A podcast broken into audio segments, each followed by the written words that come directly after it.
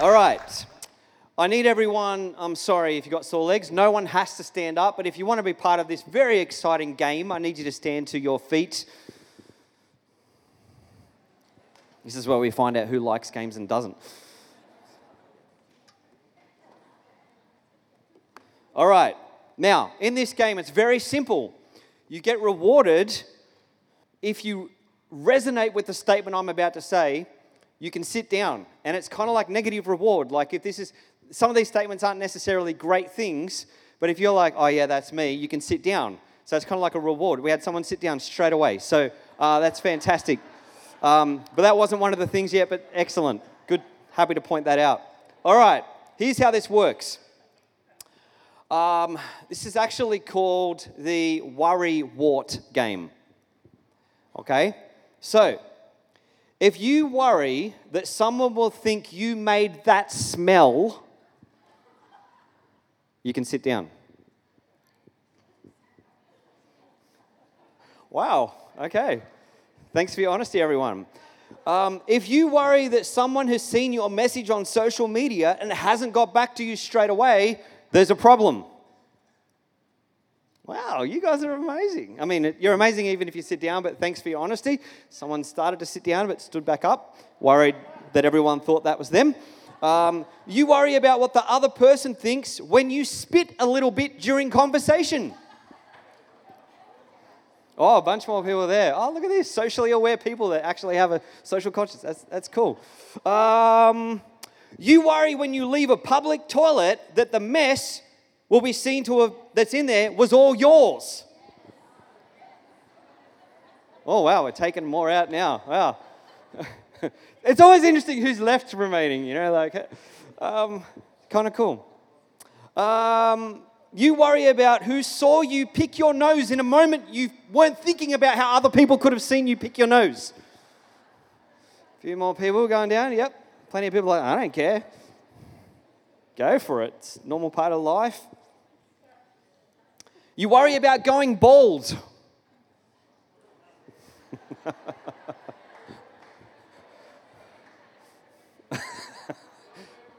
few ladies sat down. You worry about what other people think about your food choice at the cafe. No. Uh, you worry about how to introduce yourself at parties. Wow, this is such a fascinating insight. You worry about whether you turned off the iron when you left the house to go somewhere. People are like, nah, it'll be right. It's fine. Or you're just so diligent, you know that you know that you know you turned it off. You worry about what to wear to church. I just love the honesty. It's so good. And you're worried that you're going to be the last person standing in this game. wow. And I don't have any more questions. So the people standing, you're like the chilled, calmest people here today. So well done. You win the award.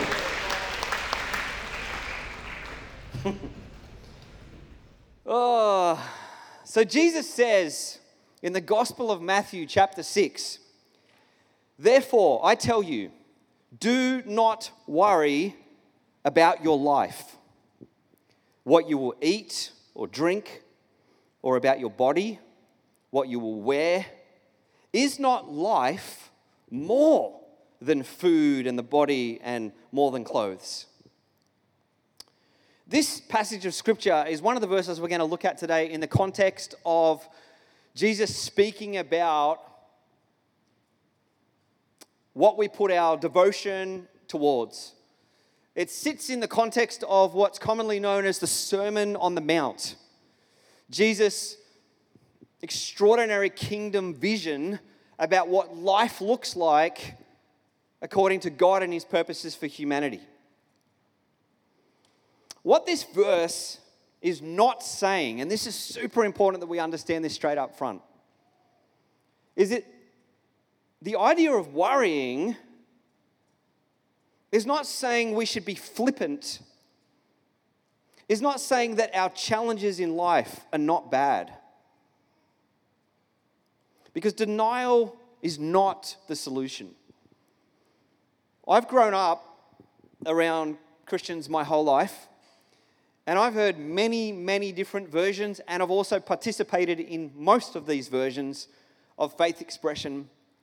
And one of them that's one of the most damaging is this idea that to not worry and to be a faith filled person is to be a person who is always positive and always says only good, positive things about situations.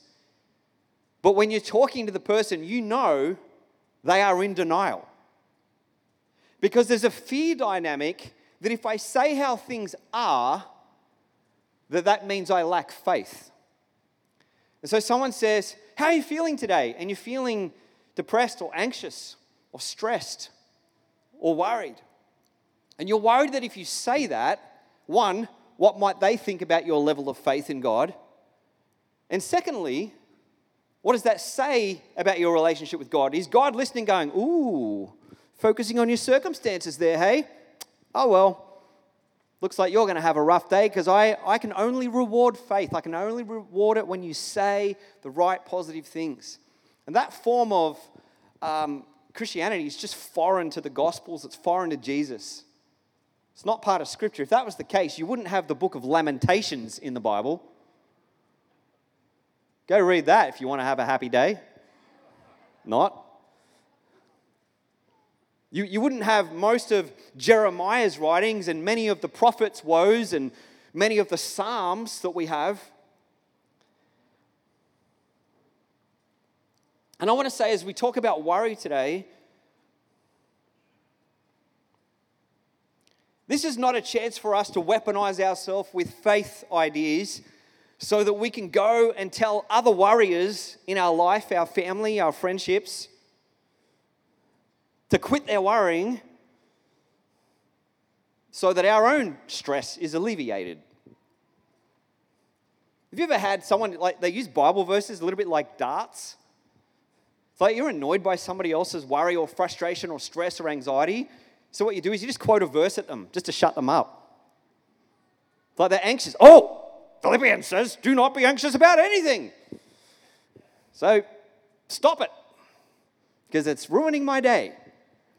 Uh, or, you know, someone's worrying and you decide it's your God given purpose to start singing or whistling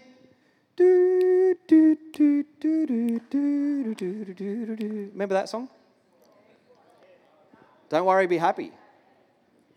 It's the most annoying thing you can ever hear or song when you're feeling worried or stressed or frustrated about something.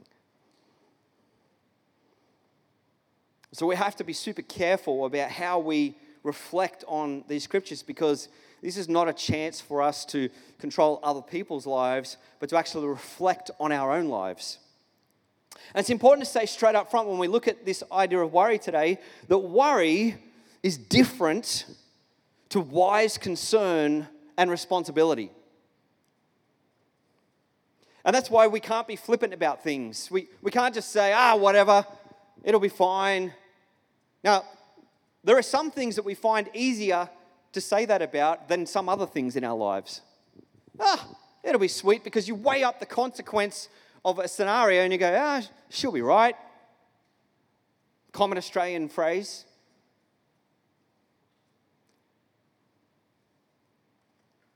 But then something really interesting that happened during COVID was that we realized that a lot of people, because of restrictions, weren't going and getting checked for things they were concerned about. And so there was this dynamic at place where people were aware something's not quite right, or I'm concerned about something, or I need to get my skin checked, and people weren't going and doing it. And so a few different things were taking place. Either people were becoming anxious and stressed about that, or they were just going, ignoring it. And when you ignore things that are real, that doesn't help either. And I think it's really important that we understand the difference between wise concern where we take full responsibility for what is our responsibility as stewards of our bodies, of our lives, of our children, of our resources. Because when I grew up, I grew up in a family where finances were tight. And so it wasn't uncommon for me to hear conversations about how um, stressful the financial situation was. And so I'd made this subconscious decision that I wasn't going to let finances dictate my life. So, you know what I did? I chose to just say, oh, I'm just not going to worry about that. But I confused worrying about what I don't have or what I can't afford or what I can't do or what might happen or what might the future look like with a lack of responsibility. And because it seemed like an emotional stress that I wanted to avoid and walk away from, I decided I'm not going to worry, which was code for I'm not going to be concerned, I'm not going to be responsible, I'm just going to do whatever I think I need to do, and I'm just going to just trust that somehow, magically, God's just going to make money always appear for me. And I learned that that's not how life works. And Proverbs and wisdom and the teaching of Jesus shows us that that's not how life works, right? As one person said, worry is like prayer in reverse.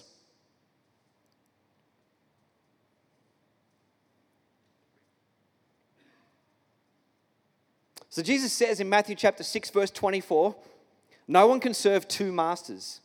Either you will hate the one and love the other, or you will be devoted to the one and despise the other. You cannot serve both God and money. The word money there is mammon, and it basically means any treasure or riches or anything that you possess that you have. You have to decide what will be your master. Do I serve that thing or do I serve God? Where is my trust? Where is my devotion? Is the question. Verse 25, Jesus says, Therefore I tell you, do not worry about your life, what you will eat or drink, or about your body, what you will wear. Is not life more than food, and the body more than clothes?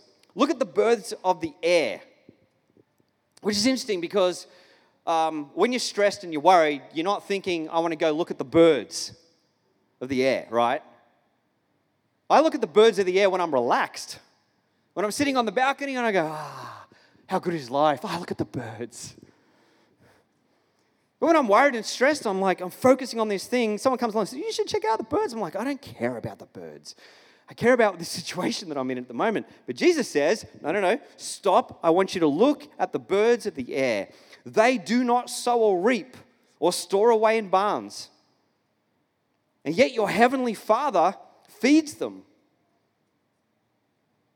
In other words, what he's saying is that built into creation is this idea that God provides for his creation. And Jesus says, You're not much more valuable than they. And then he asks this question, which is a really challenging question Can anyone, can any one of you, you can just imagine him looking out, can any one of you guys here add a single hour to your life, the inference is, by worrying? And we all got to answer that for ourselves. If I worry, how does that help? And here's the, what Jesus is saying He's saying, worry adds nothing good to your life. Absolutely nothing.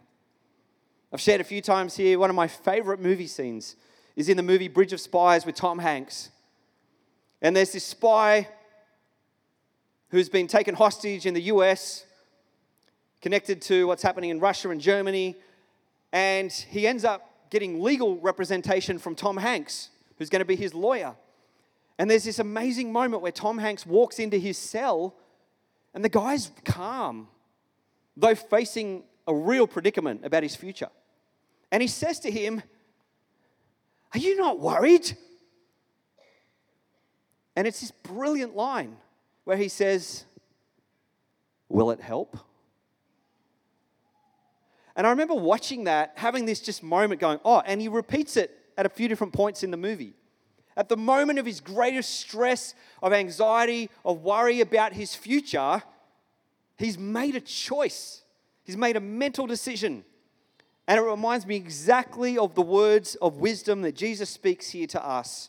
Worry adds nothing good to your life. Jesus goes on and says, And why do you worry about clothes? See how the flowers of the field grow? Now, most of us here today, we don't worry about our clothes. Maybe we worry about how they look or what fashion label or you know who's going to be around when we wear whatever the clothes we are because we're in a completely different context to the agricultural context in the first century that Jesus is speaking to. Where literally people, many of the people that he's speaking to, are thinking about their daily needs. Where will our food, where will our clothes, where will our shelter come from? And so their concerns were immediate to them, whereas ours tend to be a lot more like, Am I going to have enough to retire? Are my kids going to be able to go to that school? Is this going to be a house where our kids' friends are going to want to come and hang out? Like, our, our worries tend to be different. Our worries may be related to our health. Our worries may be related to our financial position, may be related to our job situation. The last few years has been a lot of stress as a result of COVID. I've shared before that we moved to the Sunshine Coast and I was running a, a business, and two and a half months into just moving to the Sunshine Coast, we just started coming to Good Life here. And I started for two weeks in a row getting phone calls from every one of our clients in what was going to be our biggest year financially. I was feeling quite excited about it. Just going, wow, this is great. And for two weeks straight, 80% of our client work. So, oh, and everyone was awkward. Some people rang, some people sent long emails trying to explain, but we have to pause, we have to postpone, we can't do this at the moment because my, a lot of my work was face to face work uh, in training and development. And man, I, I felt overwhelmed. I remember one day getting off in the car and driving down to Mooloolaba Beach, and I went on a long walk, and I just felt this overwhelming anxiety. I thought, I've just moved my family here, and now I can't go anywhere, and, and I'm not quite sure what to do next. These are the things we worry about. But Jesus is saying, Look at the flowers of the field. They do not labor or spin. Yet I tell you that not even Solomon, who was a king in Israel, in all his splendor was dressed like one of these. If that is how God clothes the grass of the field, which is here today and tomorrow and is thrown into the fire, will he not much more clothe you, ye or you of little faith? Some people have translated that phrase as little faithers.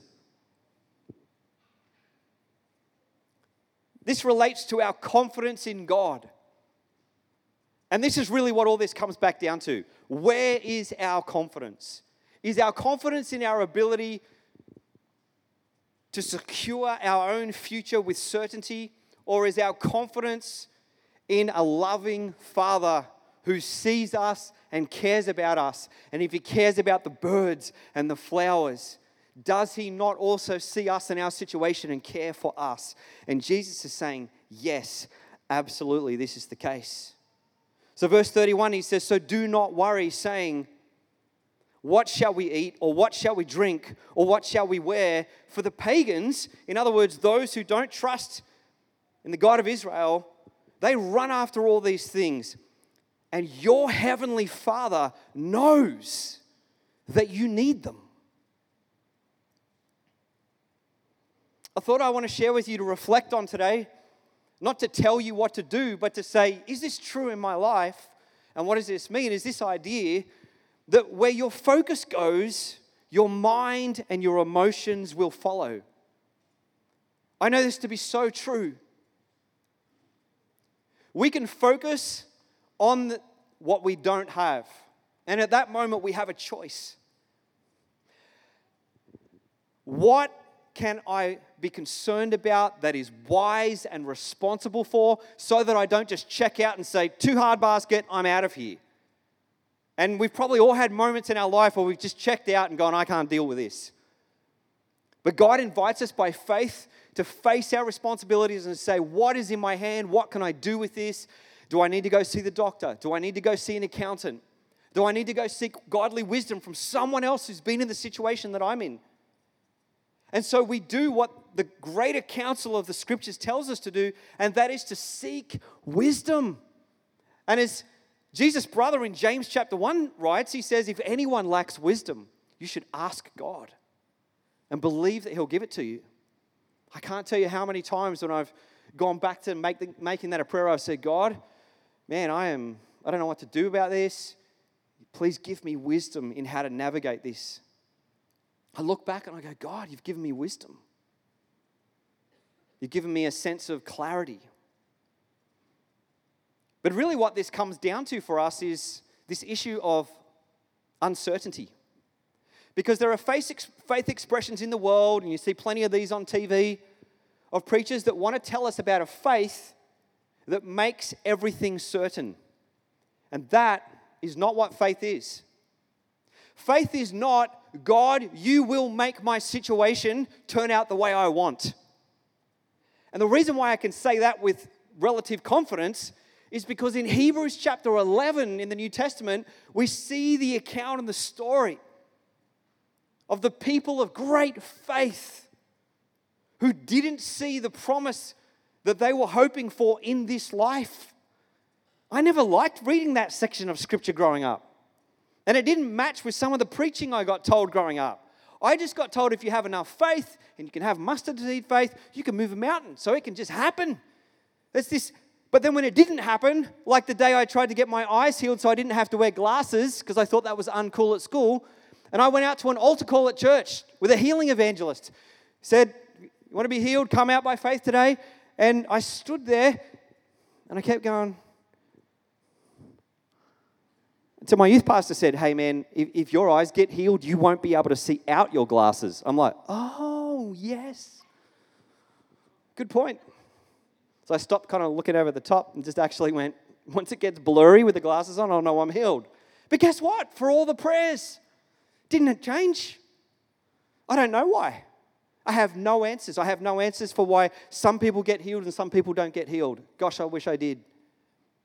The day I drove back, from the south coast of Sydney after praying my heart out, after lamenting, after crying out to God for a miracle for a family member of ours' child. And I got the worst phone call anyone can ever get to say that something didn't turn out the way I was hoping. I had their other children in the back seat of my car. And I drove for 45 minutes holding my emotion and saying one thing over and over again why? Why? God, if ever. Come on, I had a plan for how God could look really good. And it didn't happen. And I, I, to this day, I have no answer for that. And we can say all the cliches that we know well, God's got a bigger plan. Yeah? Show me. Because we don't always get to see the bigger plan in our life either. And this is the crazy tension we have to live in. Some people get miracles and amazing things happen, and we go, that is incredible. And we praise God, and so we should. And we should celebrate with them. And some other people are in the waiting season where maybe it's going to happen, we don't know. And we look back in history and we go, it happened. They were faithful, they waited, and something good. And then so many other stories, it just didn't happen. So, what do we do with that? What do you do with that as a pastor when people come and ask you that question? Oh, man. I just say, I don't know. And I remember one thing the name of Jesus is Emmanuel, meaning God with us. You know, the answer to suffering, that the only answer that I can make sense of suffering in this life is to know that God's promise is that He is with us. So I let go of the uncertainty of my health. The day I thought, the doctor said to me, Well, we have to check if this is cancerous or not. And everything goes white and you freak out. And I'm like, I'm 21 years of age. Seriously, my life can't be over yet. At that moment, I have to let go of certainty And I have to put my hands into the hands of God and trust that He's a loving Father who will guide me and lead me. But here's one thing I know the nights I worried added nothing to my life.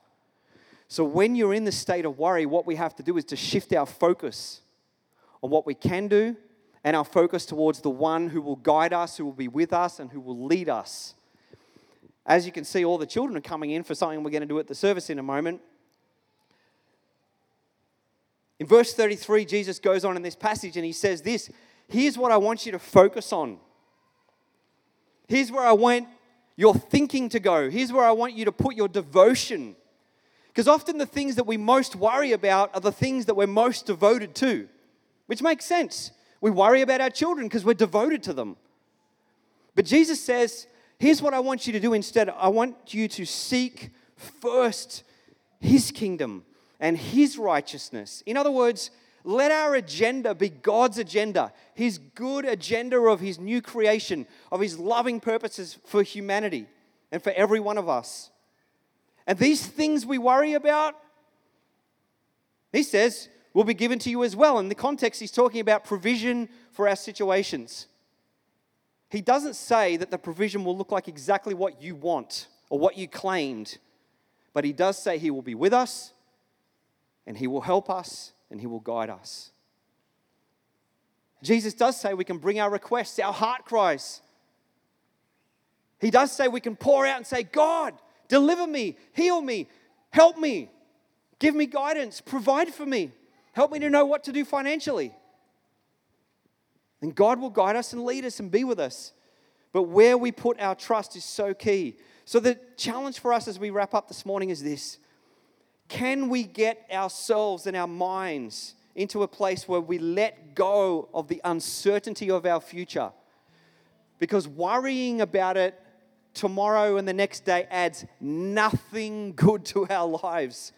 Instead, let us trust, as Jesus said, let us focus on the kingdom of God and God's goodness. Let's do what's wise to do, and let's trust God with what's out of our control. And I want to finish by saying this statement over every single person in this room, including over myself God can be trusted with your tomorrow. God can be trusted with your tomorrow.